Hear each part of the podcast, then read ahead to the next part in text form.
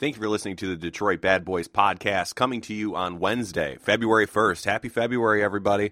I've got a power rankings episode for you to start the second month of the new year. These power rankings just focus on the Eastern Conference. I'm joined at first by Jamie Delancey, and then Ben Gulker comes in to talk about the Pistons and the teams on the playoff bubble and the teams in the playoff picture in the Eastern Conference. A great episode, one I know you're going to enjoy. And thank you so much for continuing to support this podcast. I get so much great feedback from this podcast, and I got a lot of great feedback off of the last episode, the Trade Rumors and Fake Trades podcast.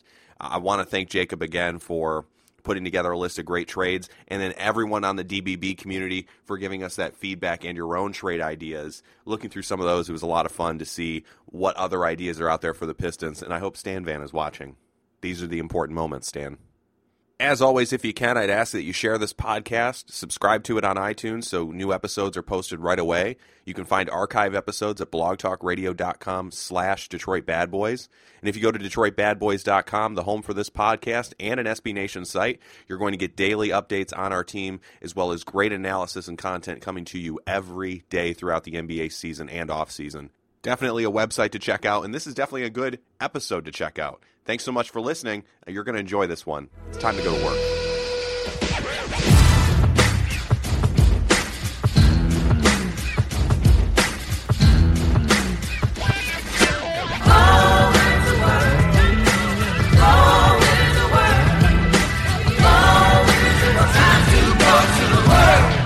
So, on to talk about the Eastern Conference power rankings for the start of the month of February. Jamie, I think you said it best. It's a weird time in the Eastern Conference right now, and it's a perfect time to do the pod. So, on, on to talk about the Eastern Conference in full is Jamie Delancey. How are you, sir? I'm do I'm doing fantastic. Happy to join you guys. Like I said, yeah, it's it's it's a weird month. It's been a weird start to 2017 for teams in the East, um, which has been good for our Pistons, but just also weird all the way around. So excited to talk about it. Yes. So we're going to go ahead and start at the bottom. And I'm not sure how much we'll have to say about these teams at the bottom of the East, uh, but there are some interesting storylines even with the bad teams right now. Uh, but let's go ahead and start with the absolute worst, and that is at number 15, the Brooklyn Nets. They're 9 and 38. What also sticks out to me, 2 and 21 on the road, 0 and 8 in their own division, really struggling in the Atlantic. Uh, they've lost their last five games. They're one and nine in their last ten. Uh, Jamie, right before we got on, we were talking about in the last twenty games. It seems they've been noticeably much worse than the way they started this season. Uh, what have you thought of what you've seen from Brooklyn so far this year? Yeah, it's just it's not a good looking situation. I I feel bad for the dozens of Nets fans left in Brooklyn. Um, because they're just going to end up giving this pick away to Boston, and I, I really, I struggle to see uh, any light at the end of this tunnel. It's it's tough, man. It's it's a weird group they've assembled, and I just don't see how they're to drastically improve it anytime soon. So yeah, that's that's really all I can say about it. Very quickly, Caris LeVert's getting some minutes, putting up like seven points a game, playing under 20 minutes he's been playing well. Sean Kilpatrick as well, I think is someone that could at least be in that rotation in the future. Maybe Rondae Hollis Jefferson, although his jumper's pretty broken still. So And I have Rondae Hollis on my fantasy team and it has been torturous to like have to drop him and pick him up week after week just for streaming purposes. I I can't stand it. It's awful. Yeah, that that must be like a really deep fantasy league if you've got Rondae Hollis Jefferson. Oh, 14 teams, uh, keeper league, two keepers per team. It's it's deep. I've been running it for five years now. It's that's shout out to Rap Game David Stern, which is the league. But uh, yeah, I like that. That's that's some pretty serious fantasy going on. Let's, yeah. uh, that's probably the best way to end the uh, the Brooklyn Nets on, on for, for this uh, Eastern Yes. Conference power rankings. yes. Let's move on to number 14, a team that's really been struggling recently, and that's the Orlando Magic. 18 and 30. They're 2 and 8 in their last 10. Uh, at the time of recording, they are putting up a nice fight right now against the Toronto Raptors. They're up 11 with about 5 minutes left. So, why has this season gone so wrong for Orlando? Is there something you can point to that that says why this has been such a loss of a season?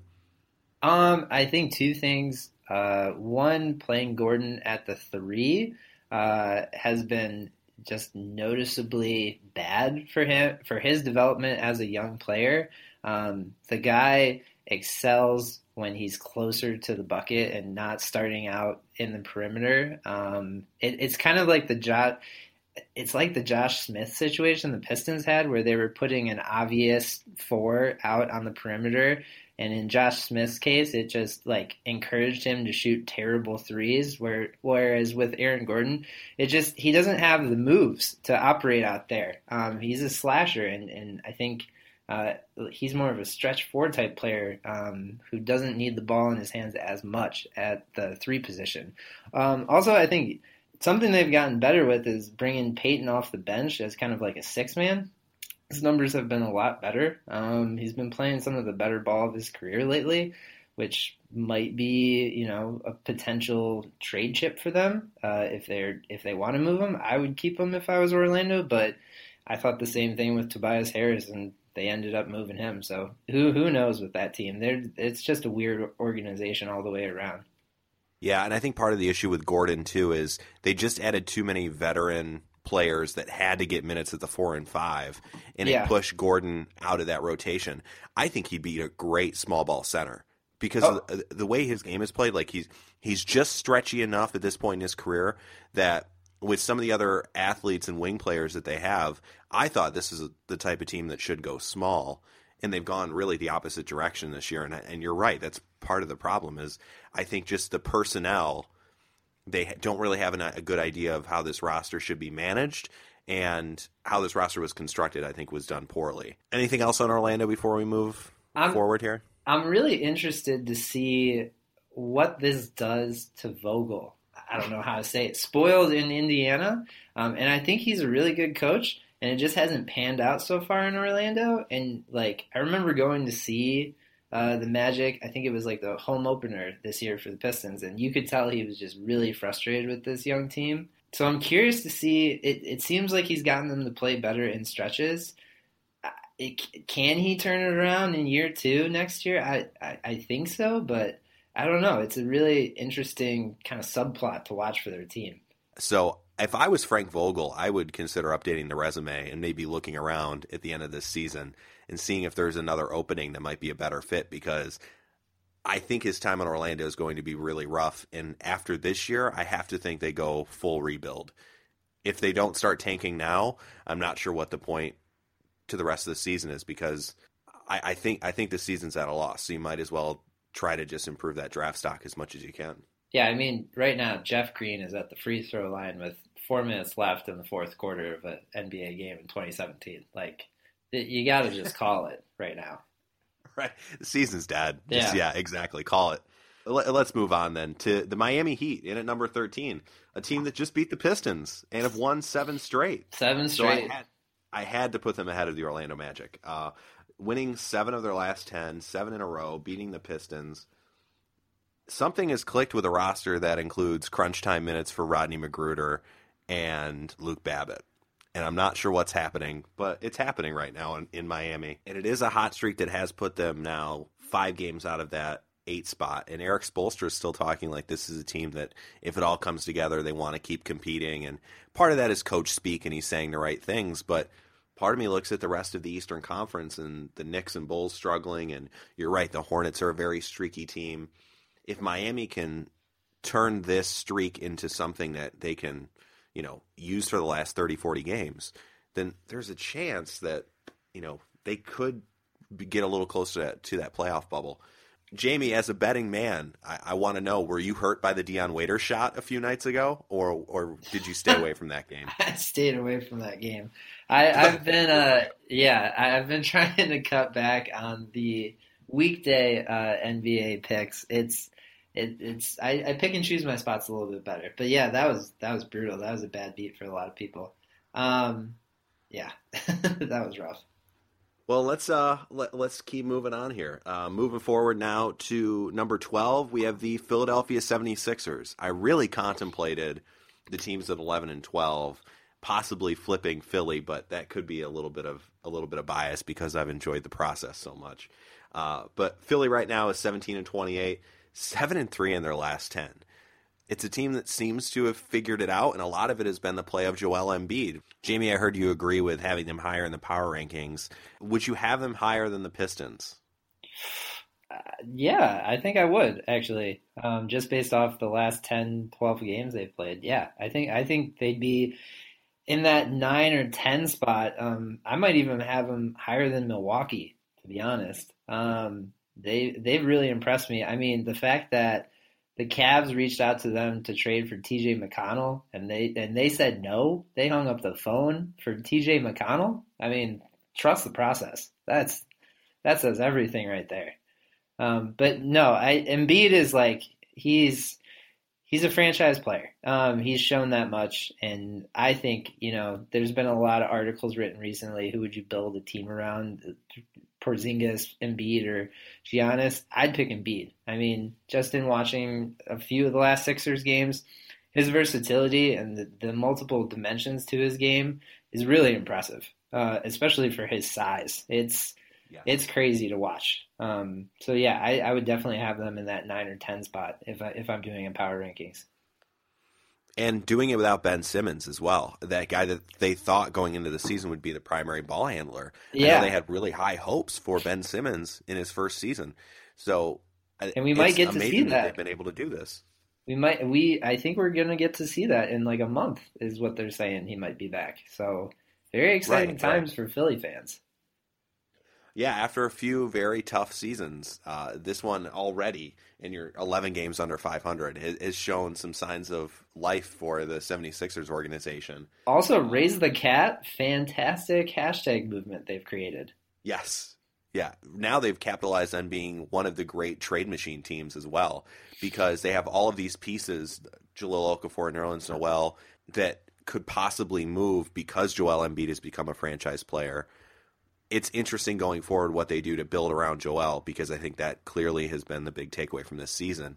What players and what assets um, do they hold on to, and and which ones can they part with to improve that roster? Uh, I have to think they would be looking to improve point guard, maybe find another guard. I have like what I've seen out of Nick Stauskas, but if they can make a move close to the deadline, you could really be talking about the 76ers as fighting for the playoffs this year. Yeah, I I think they definitely are. they're in the conversation. I think they're going to be hanging around till March or April.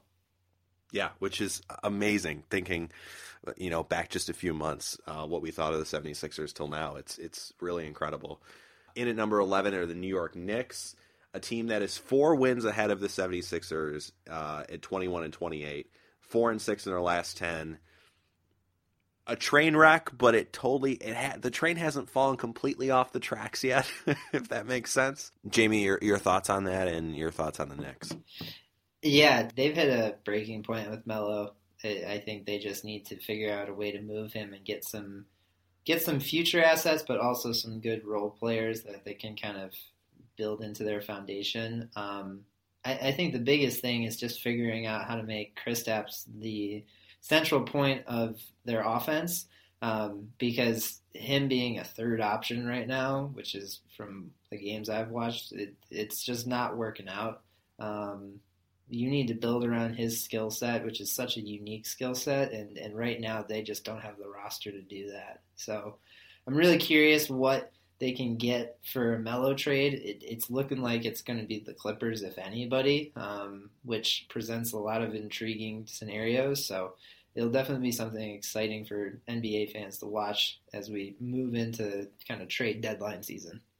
Yeah, which is really already gearing up. There, I know there are talks that the Clippers and Knicks are looking for a third team to bring into a deal that would possibly move Carmelo to LA, and it would not involve one of the big three on the Clippers roster. I'm not sure if that's a good idea for the Knicks because, Jamie, I agree with you. You want to bring back some younger pieces if you can and some players to build around Porzingis. And if you're bringing back Austin Rivers or Jamal Crawford and a few other basically salary fillers, yeah. I'm not sure what that does for you. Crawford Crawford is the only one I would very much agree with because he's a great great veteran presence on the team, I think, especially if you're going to start building around Porzingis. And I mean, I'm biased on Crawford. I'm a Crawford stand, but um, Rivers makes no sense. I, I just, yeah, I, the whole scenario they've kind of talked about is just bewildering to me. Yeah, if it's JJ Redick and Austin Rivers for Carmelo Anthony in some form, uh, with some added filler, that that to me is just not good enough for a player that no. I think could really make the difference in that Western Conference playoff race. if you have a healthy Clippers team, which we've yet to really see this year, adding Carmelo Anthony, uh, there's still only one basketball, so I'm not totally sure how that offense works. But right now, I think New York needs to make a move sooner rather than later because it's hurting Kristaps Porzingis in his development this year when he's just kind of standing out on the perimeter as that third option, like you said, Jamie, uh, watching Derrick Rose and, and Carmelo Anthony run that offense.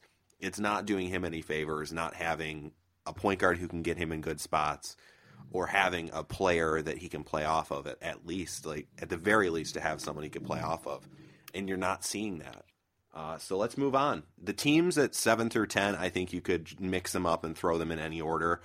And i would probably generally agree with it because right now it's so close 7 through 10 but i'm going to start with our team at 10 i've got the detroit pistons at 10 it could be in part because i've been so disappointed by the last two games which we can definitely talk about the last two. But at 21 and 26, you know, being without Reggie Jackson, Jamie, uh, your your thoughts about where this team fits in the Eastern Conference? Ugh, ugh. that's how I feel about this team. I just it's a huge depressing sigh. Um, who was it? Aaron McMann of MLive put up an article today where Stan basically said. Uh, maybe other teams have figured out our offense. Oh, that's that's great, Stan. I'm really glad you're just giving up on the playbook in January. That's that's that's awesome to hear. Um, and and basically, in the article, went on to say we have to figure out new schemes and new plays to to get the pick and roll working again for us. Yeah, I'm. You know, this says everything about how being a Pistons fan has been this year. I watched three college basketball games this weekend. I pride myself on not watching any college basketball until March. And I watched three this weekend because I'm prepping for the lottery that the Pistons are going to be in. That's that's where my head's at right now. Um, yeah, I I think we have an identity crisis. Our thing, I think front office Stan and head coach Stan are both a little stubborn. Unless we make a big move, I I don't know. I know on paper we're still in it. We're only a game and a half out uh, of the eighth spot, but I'd almost rather they miss it. I think it would force our hand a little bit more, and I'm I'm looking towards 2017-18 at this point. Yeah, I agree that it might be in our best interest, as strange as it sounds, to just miss the playoffs. Uh, yeah, it's a deep draft, and yeah, I, I, think if there's one year for us to kind of take a step backwards and, and maybe reevaluate some things, this is the year. Um, so I'm I'm not super. I mean, I'm bummed, but at the same time, there's a lot of silver linings of you know if this team doesn't turn out the way we all kind of thought it would. Well, just going off the identity crisis, is is this another year where we need to make a move at the deadline like we have the last two with Stan? Mm, not. I, I think it's it's I hate to be cliche, but it's either a go big or go home kind of a move. I, I think there's something going on with I, the Reggie Drummond chemistry at this point. Um, I know Drummond's issues and, and kind of struggles despite you know last game being a legit awesome game. Um, I, I don't know if it's in the Pistons' best long term interest to kind of stick with him as the face of the franchise, and and that's a big question to kind of face in the mirror. So I don't know. I think you either make a really, really big move or you don't make any move and just kind of see what happens because the East is that weird right now. Ben, what about you? Is the identity crisis something that can be solved with a trade? Yeah, so I definitely free. think it's right, awesome. you know the identity issue is one that could be solved through a trade. If it were me, I'd be looking to move Reggie Jackson. I think um, Andre Drummond's physical tools just make him so rare, and I think given what we've talked about last week, it's going to be hard to move him given the way the NBA values big men right now, it's going to be hard to get equivalent value back. And you know, no offense to Reggie Jackson, but he's just not that hard to replace. He's he's certainly a competent point guard, but there are lots of point guards like him, and I don't think you can say that about Andre Drummond. in spite of the fact that you know he has some clear weaknesses and hasn't developed um, like we hoped he has or hoped he would. And and I think the other thing I'd point to is the first 21 games of the season. This roster showed that it can work with a, a pass first point guard, KCP's movement off the ball, and Tobias Harris as sort of the centerpieces of the offense, and that produced an 11 and 10 team. Um, you know, will it hold up for 82 games? I'm not sure, but it, it's certainly not going to be worse than what we have now, in my opinion. And uh, so for me, I'd be looking to change the identity by trying to find uh, a point guard that's a little less ball dominant, dominant and a little less shot happy, and try to go back to that KCP off the ball movement and and running things through Tobias with the ball in his hands a lot more. Is is it something we can fix by playing Ish Smith more and Reggie less? Is is that even something we can do with the the contract that Reggie has and and the fact that he is you know supposed to be the starting point guard? Uh, I think so. I mean, having to trade him. I don't. I just can't see how that. You know, Reggie. I don't think he's an arrogant person, but he's certainly like he's certainly a big personality, right? And I think he's a very confident person. And I, you know, I would really worry about how well he would handle that. You know, we don't ultimately know how and why things went sour for him in Oklahoma City, but it's pretty clear that things went sour for him, right? And he was the odd man out in the locker room for whatever reason. So, you know, I'd be reluctant to do that, even though it might produce better outcomes on the court. Yeah, I've I've kind of hit a similar point where I wanted to write off the OKC locker room issues at first as just you know oh Durant and Westbrook are there, being around big superstars like that has to be you know an interesting situation, but we've kind of hit a point with this team where I'm like maybe those those issues are kind of carrying over. Maybe it's Reggie and you know his kind of confidence and cockiness that. Well, and the thing is, like he puts up people. good individual numbers, right? Like I talked about that when we were debriefing Miami. Like you look at his box scores of late, and he's putting up a high number of points on an efficient shooting percentage and a pretty decent number of assists, but he's impacting the games in ways that it isn't necessarily being reflected in the box score. And I'm a box score guy. I think the box score tells us a lot about basketball.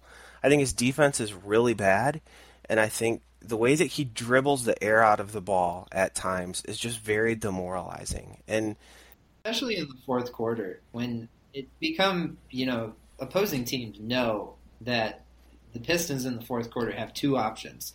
Reggie's either going to drive it or he's going to panic at the last second and, and try to figure something else out. There's really no flow to our like last 5 minute offense. It's and everyone's kind of got the book on it. It's it's really depressing to watch. And that's why bringing in a point guard who plays differently and maybe forces don't say Ricky Stan Van... Rubio. Don't say Ricky. No, Rubio. not Ricky Rubio, but forces Stan Van Gundy to not rely so much on that pick and roll action. It might be good for the offense, and and it probably means going away from Reggie Jackson. But I think if you brought in a different style of point guard and it forced the coaching staff to look at how that offense is going to play, similar to what they did when Ish Smith was the starting point guard, you might be able to find something other than that pick and roll action and just four out one in basketball. I gotta stop getting Pistons point guard jerseys. If if we move Reggie, I'll now have a Brandon Jennings and a Reggie Jackson jersey that'll just be completely odd 10 years from now. I, I got to invest in like a Tobias Harris or a KCP jersey at this point. Right, right, yeah. Oh, that that's a good question. What jersey right now can you buy and and guarantee that player will actually be here for like seven to ten more seasons? I bought it. Is it Dre? I bought a Drummond onesie for the little one we're expecting in March, thinking that was uh-huh. the safest one to get. Um, right. So hopefully he sticks around just for the little one's sake. But yeah, it's I don't know if you're buying a Pistons jersey. Good luck. It's it's kind of Russian roulette at this point. It really is. Yeah, no one is safe. Yeah. And that's something Stan Van made very clear this week when he said everyone's available, everyone has a price, which I thought was a very interesting gangster way of looking at the NBA trade market. And honest. It was. It was very honest. Yeah, I agreed. Let's move on to number nine. I've got the Chicago Bulls in at number nine. That could change very soon. Uh, after the Rondo post on Instagram, the team's 23 and 25. They're 0 and 2 since the Rondo post, 4 and 6 in their last 10. it's starting to really show. You're starting to see some of the problems that many of us in the preseason expected this team to have with all of the players they had on this roster. It's starting to come to fruition. Uh, but it's a team that could still make a move and maybe help to clear out some of the issues that they may be having in the locker room. Gosh, like that's I can't think of anything like that ever happening. I mean, social media, like changing our world in all sorts of unexpected ways, and it's impacting every part of life. But yeah, my, I mean, it's got to be locker room. I mean, certainly these players don't necessarily fit. I wasn't ready to write them off at the start of the season because I thought they had enough talent that it could overcome some of the fit issues. It, you know, I think Jimmy Butler and, and Dwyane Wade certainly still could come together and, and rally this team. I don't think that's out of the picture just yet, but gosh, how does Rondo make it work after this? Certainly, this is uh, locker room and personality problems, no question about it. Jamie, what are you seeing with the Bulls? I, I actually was doing some research before this pod, and I'm really excited to say I have a guaranteed prediction for the Bulls in February. Um, front page, back page, second page, you can print this. The Bulls are going to go two and nine in February. And, wow. Yeah, and they're going to plummet to the bottom of the Eastern Conference. It, I just did a quick look at their schedule. After tonight, against Philly, which they're only up by nine now, so don't don't count out Philly after that fourth quarter against Houston. After Philly, they go on a six-game West Coast swing. Thunder, Rockets, Kings, who have like made a hobby out of beating Eastern Conference teams right now. Warriors, Suns, and Wolves. Then after that, they come home to two games: Raptors and Boston. And then I think they have like the Nuggets, which is winnable. Uh, but the, it's a back to back, and the second game of the back to back is against the Cavs. I mean, if you look at their February schedule, even with the All Star break, I just don't see more than two winnable games in there. It's it's a really rough stretch for them. And it's a rough stretch if things were just normal right now in Chicago. Oh yeah, that, that would be a rough stretch for really any team. I mean, right now they're in the like if the playoffs started today, they'd be the seventh seed, but yeah, it's been a disastrous week for their locker room. And looking at their upcoming schedule, I don't see how they survive and come into March higher than 11 or 12 in the Eastern Conference. I just I just don't see how it's possible. Before we move on, Ben, just back to you for a second. Would you just waive Gosh, Rondo? That's a good question. This is a question I keep going back and forth because I'm not sure if he has any value right now in the trade market uh, because I'm, I'm sure any team probably knows that there's a chance he could just be waived. I wouldn't just yet, but I don't think it would take me much much longer to be ready to make that decision. I think obviously they've dropped two in a row. If they drop three more in a row or something like that, maybe it's not salvageable and you just let them go. I, I wouldn't do it just yet though. I, I would give them a give them a week to try to figure it out. And with the stretch they have coming up, it could really start to open up things for any of those teams that are just outside the playoffs, Pistons included, there's a spot that may be opening up very soon in in the Eastern Conference playoff picture. So, good news for the Bucks and Pistons. Uh, let, us move on to uh, Milwaukee. I have Milwaukee in at number eight. They still have a positive point differential. They've had a really rough ten games, two and eight in the last ten. Uh, a lot of close losses in that stretch as well. But they are hoping to get Khris Middleton back soon. Uh, and it's a team that if they can get healthy, maybe they can be the team that makes that move in the second half of the year. I listened to John Hammond. I think it was on uh, Zach Lowe's podcast, The Lowe Post, maybe two weeks ago now. It might be two weeks, but that's a actually a really awesome listen. He talks a lot about a, about Giannis and how they evaluated him prior to drafting him, and how they were intrigued by his physical tool set, but had no real sense that he would become a star and even they've been surprised by just how good he is. He's a legit superstar. When you have a player of his caliber, you're going to win basketball games. Um, they have obviously fit issues. There's no question about it. Um, when you have a guy like Giannis, though, it's hard not to because you don't even totally know what sort of a player he's going to become yet. So it's going to be hard to to figure out who to put around him. Um, Greg Monroe's playing well though, so former Piston alert. He's actually playing pretty well in a reserve role, um, putting up some pretty good numbers. Um, and I just have to mention he had one of his best efforts in a losing effort, which I think there's a lot of Pistons fans who who that will resonate with. But yeah, I think ultimately they, they just have some real clear roster questions because they they don't know how to build around Giannis yet, and they weren't I don't think totally prepared for this breakout season, and you're sort of seeing that play out. Yeah, this may have come a little earlier than they expected with Giannis. Uh, Jamie, beyond Giannis, is any other big takeaways from from the uh, Bucks? It's funny reading um, reading some of Brew Hoops, the Bucks SB Nation. I see a lot of similarities to DBB.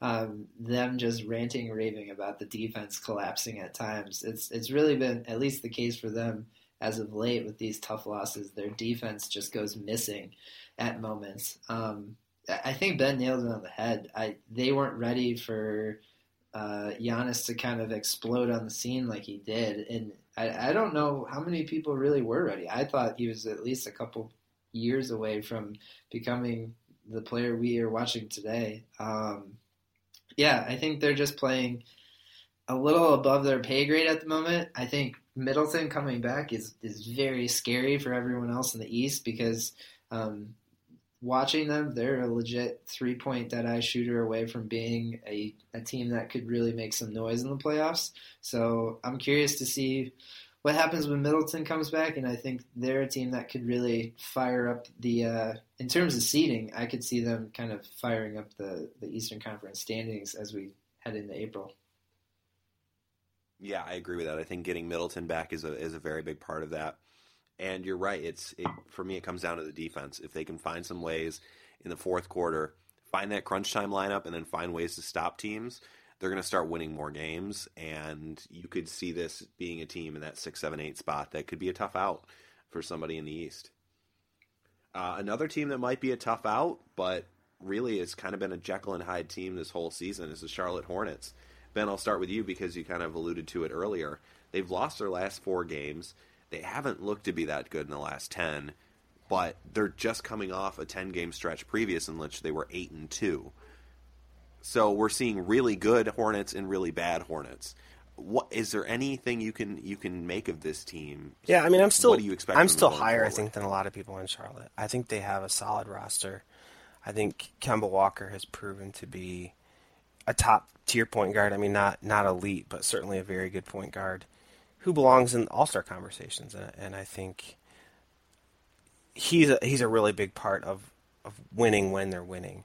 But they are really Jekyll and Hyde. That's a good way to put it. They've lost four in a row, and they've had four losing streaks now of four games or more, and and one of those was even a five game uh, losing skid. So they're this really interesting, hot and cold team, and um, you know they they've been able to follow up all the previous losing streaks with winning streaks. So right, so this is kind of a moment where if they can rattle off three or four wins in a row, or win six out of eight, or seven out of ten, all of a sudden they're right back up in the top half of the Eastern Conference.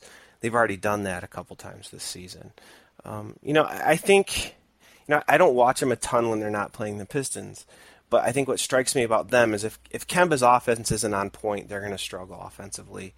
Um, it's like going to be like that for most NBA teams, but when he's on point he's so slippery. He's so tough to stop, and there are you know there's there's not a lot of teams that can deal with him uh, really effectively. So uh, I, I, still think they're really good. I still think they have a chance. Uh, like especially as volatile as Atlanta plays, I think they could jump up into the the four seed yet. I, I don't think that's out of the realm of possibility. They just if they could avoid four game winning streak or losing streaks for the rest of the year, that that's certainly possible. Jamie, what about you? Uh, what have you seen out of the Hornets so far this year? I don't know if it's Jekyll and Hyde. I mean, I feel bad for their fans because it has been really streaky. They got to be crushing like blood pressure pills like it's their job. Um, but I was looking into it. They're one and nine without Cody Zeller. I think this team hinges on Cody Zeller um, kind of orchestrating the defense and kind of pushing the flow on the offense. It's I can't believe I'm saying this, but he's behind Kemba Walker, I think he's the second most important person on that roster. Even though he's not, I mean, you look at his averages, I think he's like 10 points a game, six boards, but he's crucial. He kind of has this like Draymond esque role for that team. Um, so it really depends on how healthy he is down the stretch. I think he could definitely help them. Um, I think get to that fourth, fifth seed like Ben was talking about, but yeah, it's been it's been a weird team to watch. It's it's been really streaky and really weird to watch thus far. Yeah, you know what's weird when Cody Zeller is, is your second most important player. Yeah, that's that, yeah. that's a red flag if I've ever heard one. That's maybe they should trade for Luke flag. Babbitt and have uh, like the sneaky two and three options that no one was expecting. What's the sneaky Eastern Conference All Stars? Can we have this instead of the like rookies sophomore game? Can we have just like the rookies versus the sneaky Eastern Conference All Stars? Um, Babbitt, Zeller. I'm going to throw Malcolm Brogdon in there. Oh, um, oh, definitely Malcolm Brogdon's there. Yeah. Who else would be in there? Probably a Nets player, just you know because. Uh, you got to have one, Sean Kilpatrick. Yeah, I'll write that. That's my right in there. Anyway, yeah, it's and really, and then the rest of the Miami Heat. Dion Waiters, just for the you know arm cross celebration, got to have him yes. in there. you got to have him there. Yeah. Uh, moving on to number six. Is that right? Yeah, number six, the Indiana Pacers, a team with a winning record. Now we're on to teams that have winning records. This is interesting. Twenty-five and twenty-two, six and four in their last ten. They got a nice little win streak going, uh, winning their last three. Pacers are a team that I know in the DBB community can be pretty polarizing, and still are pretty polarizing. Uh, and the big question is usually, are they actually good? So Ben, I'll start with yeah, you. I'm I'm super skeptical good? about the Pacers still. Looking at something like point differential, they're expected win loss is 21 and 25. Their actual is 24 and 22. So whenever I see, you know, a team that's got a an expected win loss that's actually a losing record, I'm going to be pretty skeptical because point differential is usually a pretty good predictor of of team quality, especially the bigger the sample size. So by the time we get to the 82nd game of the season, this is a team that I'm going to expect to fall off a little bit because I don't think they're actually good. I don't think they're horrible. I just don't think they're actually good. I think they've got, you know, they've obviously got Paul George, and then they've got a bunch of guys who are like, you know, they could play good for a handful of games in a row, but they could also be abysmal for a handful of games in a row. And I think they're going to have, um, you know, maybe not quite a losing record, but you know, I'd be surprised if they win more than 41 games. I'm just not a believer. That is true. Yeah, I didn't see the point differential, but having a negative point differential this is a team that I think looks vulnerable. The little that I've seen of them this season, they don't look like a team that at this point in the season would have a winning record. I think there there's some definite vulnerabilities with this team. They have played better defensively. Um, the offense is it's it's overall just a pretty average team, uh, and I think they'll start to show some signs of weakness come February, March when these games start to matter a little bit more. Um, after the All Star break, I'll be very interested to watch the Pacers those first 10 to 15 games to see if this is a team that's really going to hang around or not. Uh, Jamie, what have you seen out of the Pacers, and do you think this is a playoff team? Um, I, I, I lean more towards the side that the Pacers are good. I, I like the makeup of their team. I think obviously Paul George is a superstar and has kind of carried them at moments, but also Miles Turner is a really special player to watch. I really enjoy watching him play. I, I kind of get a little envy that the Pistons don't have him. Um, but also, looking at their strength of the schedule remaining, a couple of different sites I looked at had them as the easiest remaining schedule, and now that I'm going through their their actual game to game look, I, I kind of agree. Like they don't really have a huge tough stretch outside of like a couple games against Western Conference teams here and there. It's nothing too intimidating though. I think this is a team that's probably going to hang around in the sixth, fifth spot um, as we head into the playoffs. I, I think they're kind of for real. I don't know why I'm disappointed by that, but I am. I really, I, I, don't want to believe in the Pacers. I don't either. I'm, I'm. Look, I'm not a fan of saying this point, but just going off the the schedule and and the makeup of their roster, it's hard to see. No, I understand that, I, and I think out. Jeff Teague has probably been better than he's gotten credit for, and Miles Turner is certainly a special player. I mean, there's no question about it. Um, to me though, like you look at the supporting cast, and I could just see multiple multiple of those guys just sorting the wheels falling off at the wrong time, and they struggle as a result. But you know, maybe that doesn't happen. That's just kind of the direction I lean at the moment. Ben, is this is this a Monta Ellis thing? Are Good old Monta Ellis. Hey, no one cheered harder for Monta Ellis than me back in the Warriors days. I'll, I'll, I will say that in my own defense. I that's that's good to hear. I, I was on that same bandwagon, but it, it, him coming off the bench, putting in good second unit uh, minutes for them. I mean, as long as he's playing he's for them valuable. and not us, you know, I'm fine with you saying that. You're fine with it. That's right. Yeah, I, I agree with that.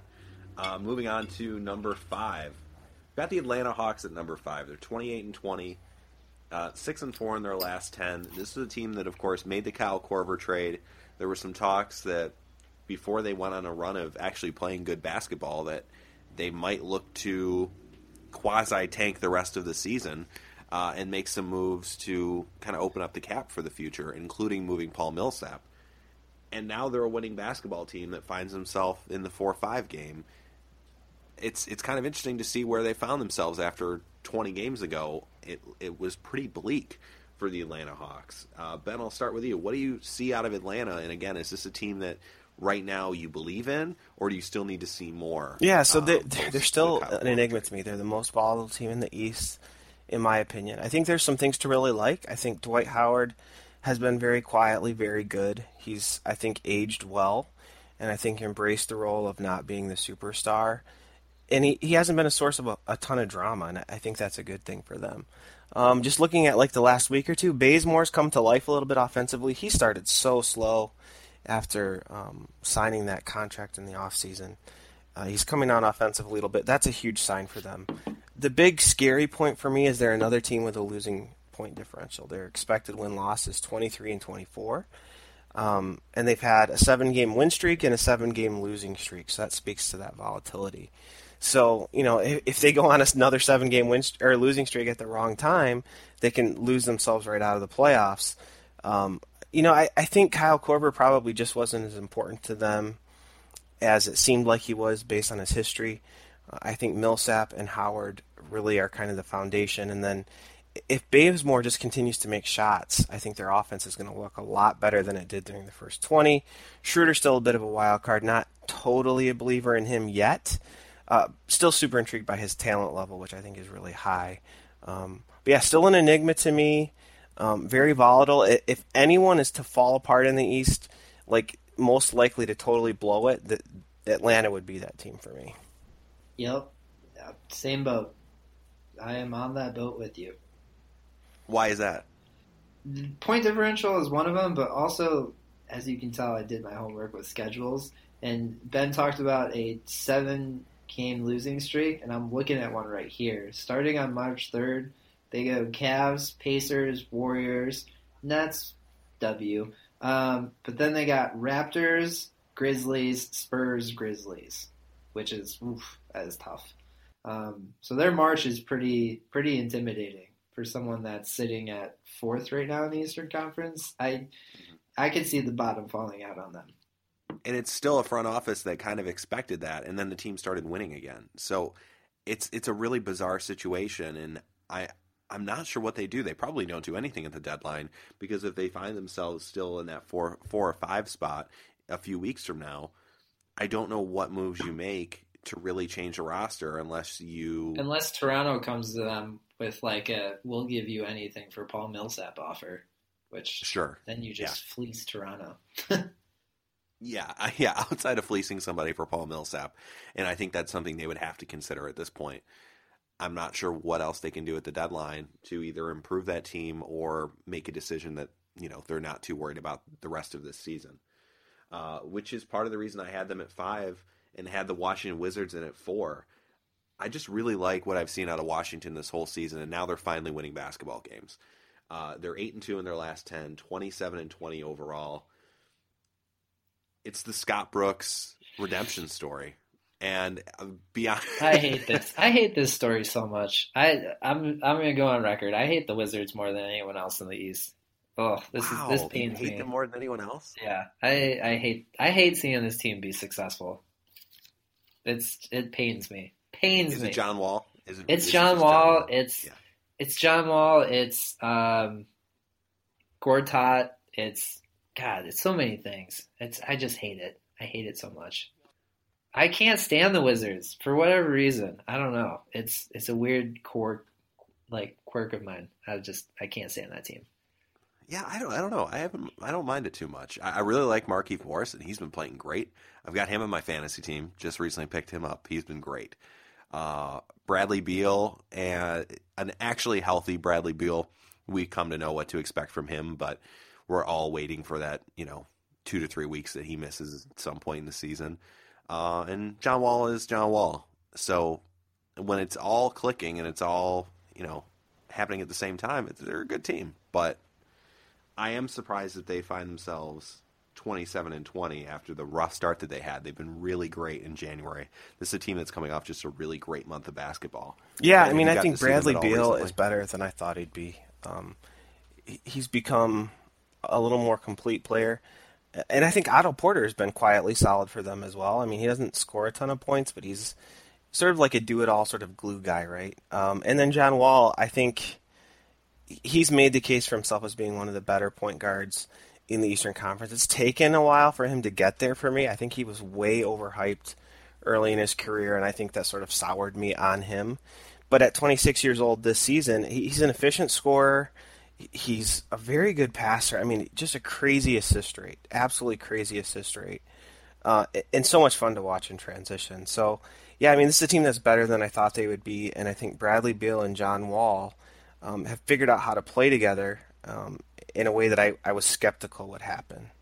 And before we move on, Ben, is this a team that can make some noise in the playoffs? Depends on the matchup they get, but probably a one and out. Yeah, I mean, like whenever you have guys who can shoot the deep ball in a seven game series, something crazy can happen, and that's what makes the playoffs so fun.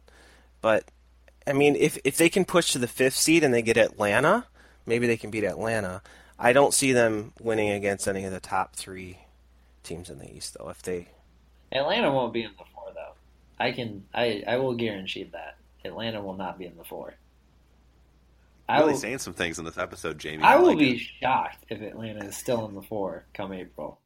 That'd be crazy. I think I would as well. I, I do think Atlanta is probably still a playoff team. I think they can hold on. Uh, I think it would take a pretty major collapse. But you're right; they've got a, a, pretty rough stretch in March. That if things start to go south, maybe it completely falls apart. Uh, but that's why I just have a little more faith in what's happening in Washington right now than Atlanta. And putting uh, even with Atlanta being a half game better right now. Putting the Wizards hate, hate aside, and you know, trying to be the objective NBA podcaster right now, um, I have been really impressed by their work on the boards. Their front court rebounding has been really impressive in January. Uh, Gortat, Morris, um, all of their front court has done a really good job of cleaning the glass, and I think that's one of the reasons why they've been winning these games so much. I do think they have a little bit of a turnover problem uh, that they need to clean up before the playoffs. But like Ben was saying, they they got guys with range, and I mean, if they're in the fifth spot, anything can happen. So I think they'll be a one and out, but I wouldn't be surprised if they sneak in the second round. Uh, talk about another team that might be sneaky come playoff time, and that's the Boston Celtics. Uh, in at number three, 29 and 18. Uh, with the recent loss of the Raptors just had, um, to Orlando, 114 113 on Sunday. Uh, Boston now finds themselves actually number two. Uh, but keeping them at number three, it, it's a sneaky good team. It took them a little while to figure it out, maybe about 20 games into the season, and they've been great since then. Uh, it's a lot of credit again to Coach Brad Stevens, but Jamie, isn't this a team that I'm still waiting for the trade? Am I going to see it this season? It, or it, is this roster just going to push forward the way it is? I, I envy Danny Ainge right now because he is just sitting on a war chest for the past year and a half, two years. And I, I don't think that they're in a position where they need to make a move in the middle of the season. I I think they've kind of taken a very realist approach to building this team. Um, and I think for them to make a move at the deadline would be a bit premature. I think they're someone that's going to make a move with that Nets pick in the offseason, or they're going to lure a free agent somehow. Um, I don't see them making a move at the deadline. I think they could actually get to the Eastern Conference Finals with the team they have. I think Isaiah Thomas is that good. I think Jay Crowder has been playing excellent for them. Um, I do think they need some more front court help, but it, they're going through a rough stretch right now. It's just a weird January. Um, I wouldn't be surprised though if they if they sneak into that Eastern Conference final. I was looking back over his last week, and I he's scoring like 30 points a game or something. I'm like, dang, 30 points a game. And then I look at his season average, and it's 29. It's only a point over his season average, right? He's a fantastic player, absolutely fantastic player. Um, if I were Danny Ainge, I would not, I wouldn't do anything too risky this off season. Uh, I think they have some holes to plug. They have some rotation guys on expiring contracts rolling off. Amir Johnson, Jonas Jerebko, uh, both former Pistons, ironically. Um, but I think they, you know, as as Jamie was saying, they have some assets. They'll be able to plug those holes. Uh, so I would not do anything drastic. I think you struck gold with Isaiah Thomas. No one knew he was going to be this good. And Al Horford is aging well. He's he's playing well as sort of the you know the glue of the defense direct, directing traffic and then producing offensively. Really is almost a third option at, at times, uh, and definitely a team that's better than I thought they'd be. I thought they'd be good, but they're better than I thought they'd be. I think that has to be because of Isaiah Thomas. He's just been absolutely phenomenal. Do you think Ben, real quick, from a front office standpoint, and, and this could just be my theory, do you think they're timing up their moves to align with the theoretic closing of LeBron's window? Because I, I that's my opinion. I think they're in the best position of any team in the East to kind of move in when LeBron James eventually kind of starts to yeah no that makes uh, sense i hadn't given that a ton of thought but when you even if just considering the age of their key cogs like Bradley, Isaiah Thomas, 26, 27, Crowder, 26, uh, Olynyk, 25, right? Horford's the only guy 30 or older who's contributing, so that absolutely makes sense. And I, I think that's smart because you're not going to yeah. get through LeBron in the next year or two. No, I think that's a big thing with teams in the East. You got to play the long game. Like, if you're trying to go all in and go up against the Cavs in the next this year or next year, you're going to waste a ton of resources and a ton of energy. I think the Celtics are in the best position to kind of play the long game and, and wait it out a bit and then make make the right moves at the right time so that their team is stacked come that time when LeBron James kind of starts to decline. Uh, moving on to number two, the Toronto Raptors. If we go off point differential, the best team in the Eastern Conference right now at 29 and 19. Uh, they've been struggling recently, and that includes that recent loss to Orlando Magic. Uh, they've dropped some winnable games in the last few weeks, uh, but still look to be a pretty good team. Still one of the three most efficient offenses in the NBA. Uh, what have you liked that from what you've seen so far? Yeah, I mean it's all about their the backcourt. Raptors. I mean, just absolutely phenomenal play uh, from Lowry and DeRozan. Both guys very difficult to deal with, uh, but in very different ways. You know, Lowry was shooting an ungodly like 60% true shooting percentage early in the year, and that was bound to fall off. He's had some struggles of late. Um, yeah, the team has struggled too over the last seven or eight games, but I think when I was looking back through things, the thing that jumps out to me is they lost two coin flips. They lost by two to the Spurs, and they lost by two uh, to Memphis. And you know, when you lose a couple coin flip games over the course of eight games, it's going to make things look worse um, when you're just looking at the short term. Uh, offensively, still one of the best teams in the NBA, and started the recent struggles, and that's that's a surprise. Um, that that's actually a pretty significant surprise. But DeRozan, um, you know, not a great threat from deep, but difficult everywhere else. And then Lowry, I think, uh, just a really fantastic point guard. He, he, scores the ball without being selfish. I just want Reggie Jackson to watch Kyle Lowry game film like every off day uh, because he's a joy to watch. He he scores twenty almost twenty three points a game, but I never watch him and think, oh man, he, he you know he's dominating the ball in a negative way. Um, but definitely, it's all about the backcourt with the Raptors, and, and they're they're a nightmare to deal with back there. Jamie, I wanted to ask you: Do you see this team as a threat to the Cleveland Cavaliers in the East? I think they're a move away from being a threat to the Cavs. I think there's a couple things that have kind of worked against them. DeMarre Carroll hasn't really panned out offensively like I think they kind of hoped he would. Um, I think defensively he'll help them out in the playoffs, um, but offensively he hasn't really contributed much. obviously that could also be because Lowry and DeRozan have just been the spectacular players they have been.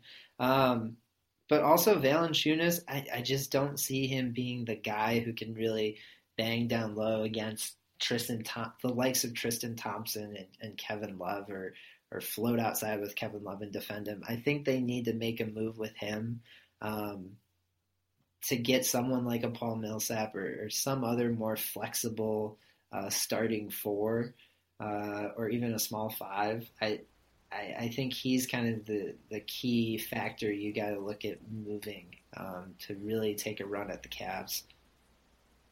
I think that makes sense. I think they definitely have a weakness up front. Tristan Thompson is a I mean, he's going to have a field day against Toronto if it, if it comes down to that.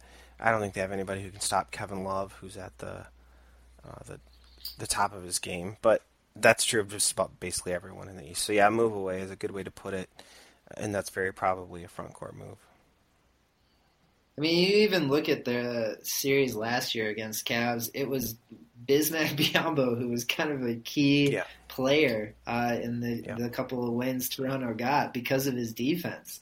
Um, right. So I think they need someone kind of in that similar vein to really help them take that next step.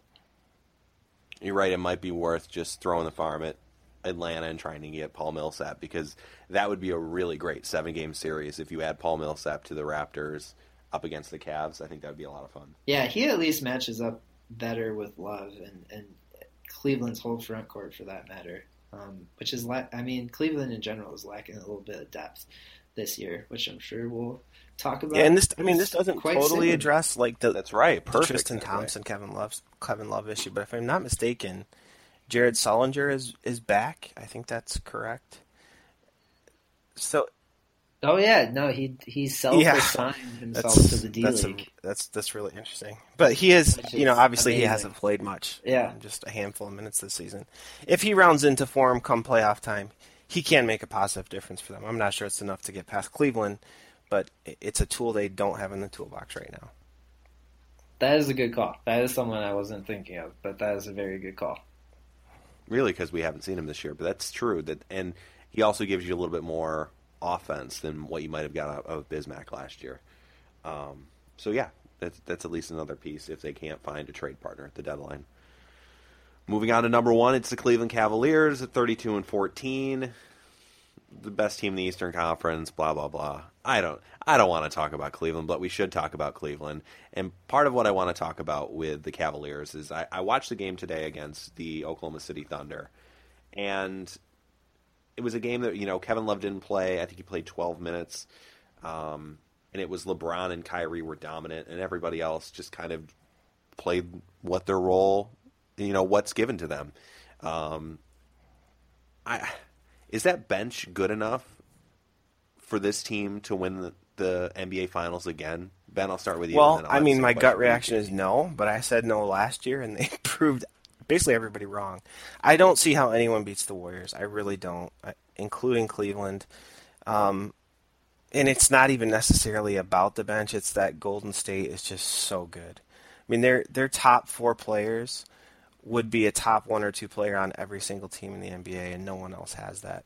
Cavs are close. They've got three really good players. Um, but you know, last year I would have said there's no way that the Cavs are deep enough. There's no way that the role players are good enough and LeBron and Kyrie proved to be enough. And you know, could that happen again? Yeah, it could. And I, I hate that it could, but it could. But you know, you look at the, their big three; they're averaging 70 points a game among the three of them. That's ridiculous. Only Golden State has anything close to that. So the rest of those guys, I mean, you just throw random six guys along with those three, and the group that they have who would make up those six players are somehow good enough. I mean, Korver, 35 years old, Richard Jefferson, 36 years old. You know, Dunleavy no longer on the team, but was 36 years old, and so on. When all you got to do is stand in the corner and shoot three pointers and play defense, you know, there's a lot of guys in the NBA who can do that because of how truly great the top three players are for the Cavs.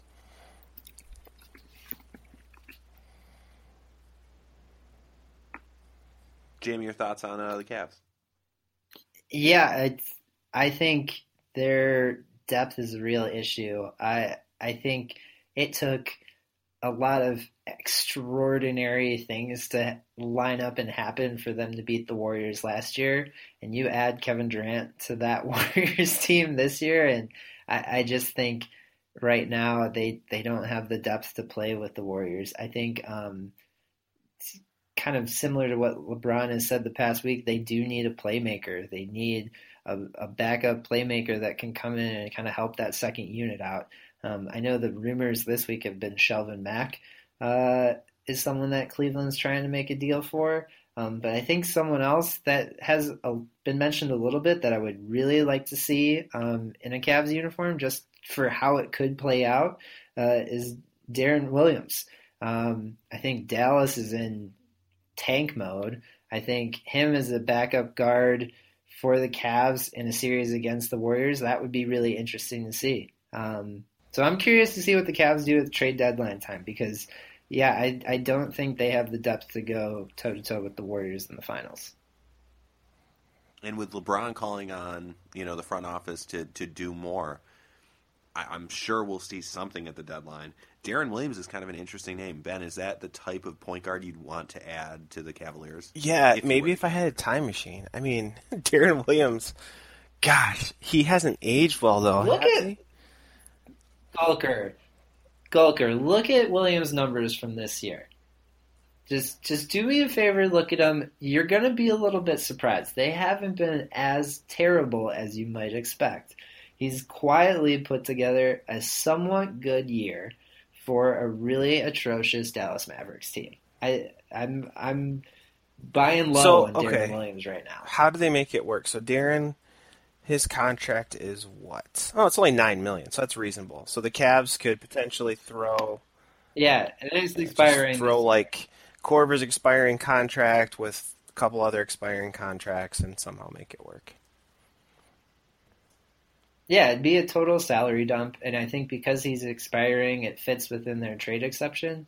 If I'm, uh, uh don't quote me on that, but um, yeah. No, that's interesting. I had not considered Deron Williams. I, I, don't think I've thought of Deron Williams for at least two years, so I appreciate you reminding me that he's still in the NBA. I don't think I don't think anyone else has.